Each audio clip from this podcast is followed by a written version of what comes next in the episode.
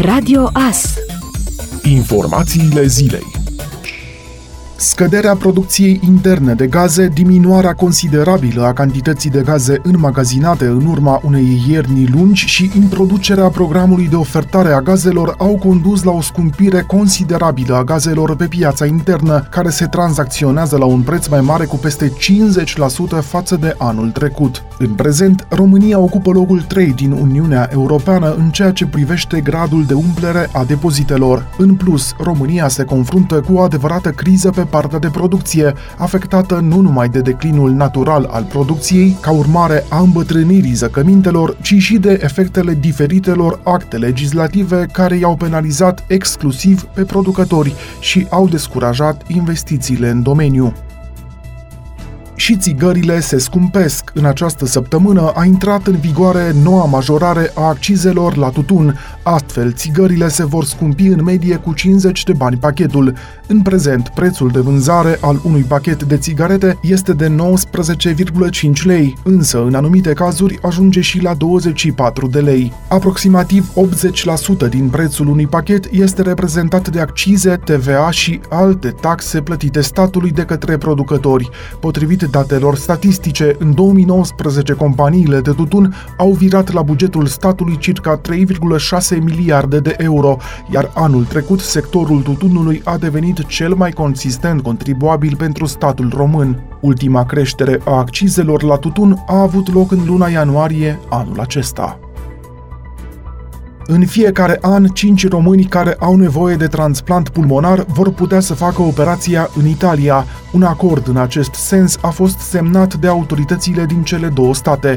Potrivit lui Vlad Voiculescu, ministrul sănătății, acest tip de intervenție se făcea în țara noastră doar la Spitalul Sfânta Maria din capitală, dar acesta nu mai are acreditare și nici nu a fost cerută alta. Prin acest acord oferim posibilitatea de a face acest transplant în clinici de specialitate din Italia. Vorbim despre 10 centre de transplant. Sunt cei câțiva pacienți aflați pe lista de așteptare în România și ceilalți care cu siguranță încă nu au ajuns dintr-un motiv sau altul pe lista de așteptare. Ne așteptăm să fie mai mulți pacienți care să aibă nevoie de transplant pulmonar. Vor putea să intre pe o listă de așteptare alături de cetățenii italieni. Avem de asemenea discuții avansată cu un centru de transplant din Franța pentru a primi pacienți români, de asemenea pentru a trimite și pentru a primi echipe de medici specialiști pentru pregătirea centrului de transplant sau pentru pregătirea unor centre de transplant pulmonar aici în România, a declarat Vlad Voiculescu.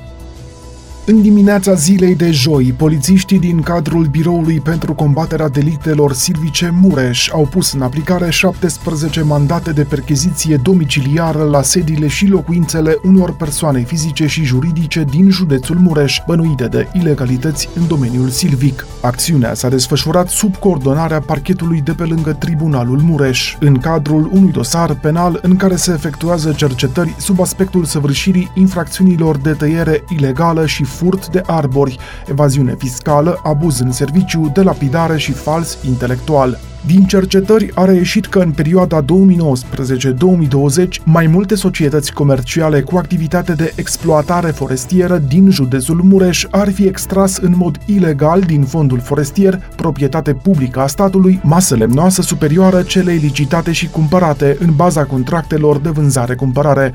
Prejudiciul cauzat prin activitatea infracțională este estimat la peste 540.000 de lei.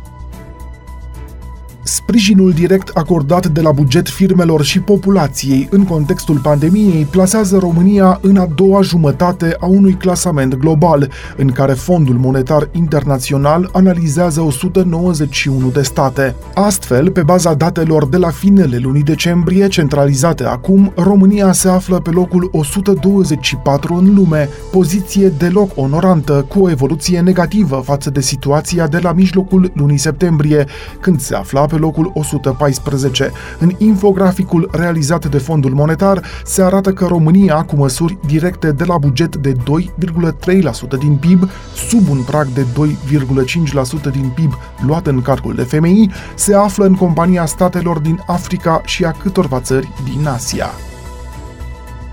Persoanele care au primit ambele doze de vaccin împotriva COVID nu transmit aproape niciodată virusul, arată noi studii realizate în Statele Unite. Specialiștii au afirmat că ultimele date arată că cei inoculați nu se îmbolnăvesc și nici nu poartă virusul SARS-CoV-2. La studiu au participat aproape 4.000 de angajați sanitari din linia 1, care s-au testat săptămânal să vadă dacă sunt infectați cu COVID-19. Cercetarea a avut loc în perioada decembrie 2020-martie 2021, iar datele au relevat doar 3 cazuri de infectare cu COVID-19 între cei care au fost vaccinați cu ambele doze de vaccin. De cealaltă parte, 161 de participanți la studiu care nu au fost imunizați s-au infectat cu COVID-19. Marele plus al acestui studiu, spun experții americani, este faptul că cei vaccinați nu ar reprezenta un pericol pentru cei din jur. Parcul dendrologic din Gurghiu a fost luat cu asalt de amatorii de leurdă. În fiecare primăvară, culegătorii de leurdă sau usturoi sălbatic redescoperă proprietățile tămăduitoare ale plantei, în special în privința afecțiunilor circulatorii. Pe lângă leurda, care răsare la sfârșitul lunii martie și începutul lunii aprilie, alte două delicatese care pot fi culese din parc sunt sălățica și urzicile, care conțin, printre altele, vitamina A, B2, vitamina C, acid acidul citric sau acidul formic, toate folosite din vechime pentru întărirea sistemului imunitar, precum și pentru reglarea activității cardiace. Mulți dintre cei care vin la adunat de leurdă la Gurghiu spun că adună cantități mai mari, fiindcă o pun la congelator și o folosesc inclusiv iarna, la fel ca urzicile fragede, pe care astfel le pot mânca tot timpul anului. Polițele RCA vor fi încheiate prin decontare directă obligatorie. În acest sens, a fost pregătită o ordonanță de urgență a guvernului care include propuneri înaintate de ASF, Ministerul Finanțelor și Consiliul Concurenței, a declarat președintele Consiliului Bogdan Chirițoiu. El a explicat că, odată cu decontarea directă, se vor introduce și unele prețuri de referință pentru reparațiile auto, în România existând la ora actuală doar un preț de referință al asigurărilor RCA. La reparații nu va fi un preț fix obligatoriu, ci unul orientativ, care să dea companiilor de asigurare posibilitatea să-și limiteze costurile ce le au de achitat către servisuri. Anunțul Consiliului Concurenței a fost în general bine primit de către companiile de asigurări, însă acestea atenționează că nicio schimbare legislativă nu garantează calitatea reparațiilor pe care le fac servisurile pentru daunele suferite de asigurați.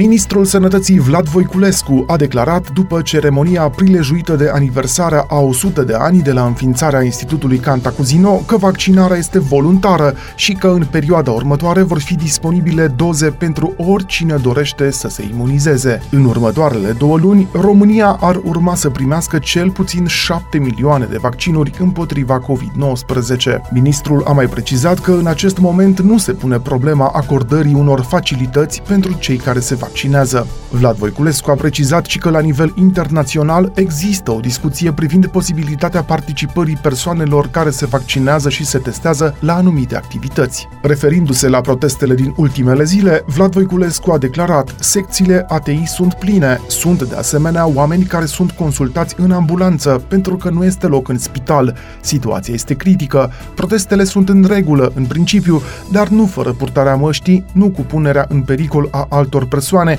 și cu toții suntem de acord cu sloganul Jos pandemia, numai că singura posibilitate de a ajunge acolo, de a da jos pandemia, este vaccinarea și protejarea, protejarea inclusiv a oamenilor care ies la proteste și a rudelor și apropiaților lor. Peste 5.000 de persoane au fost vaccinate la Târnăveni împotriva infecției cu virusul SARS-CoV-2, Conform comunicatului publicat de primarul municipiului Târnăveni, de la debutul campaniei de vaccinare și până în prezent, la centrul de vaccinare Victoria, peste 5.000 de persoane au fost vaccinate în cadrul etapei 1 și etapei a doua. Până pe data de 7 aprilie vor fi administrate în continuare dozele pentru rapel, urmând ca din 8 aprilie să înceapă faza următoare, în care se vor vaccina persoanele de pe listele de așteptare conform strategiei naționale. Ascultați Radio Astărnăveni,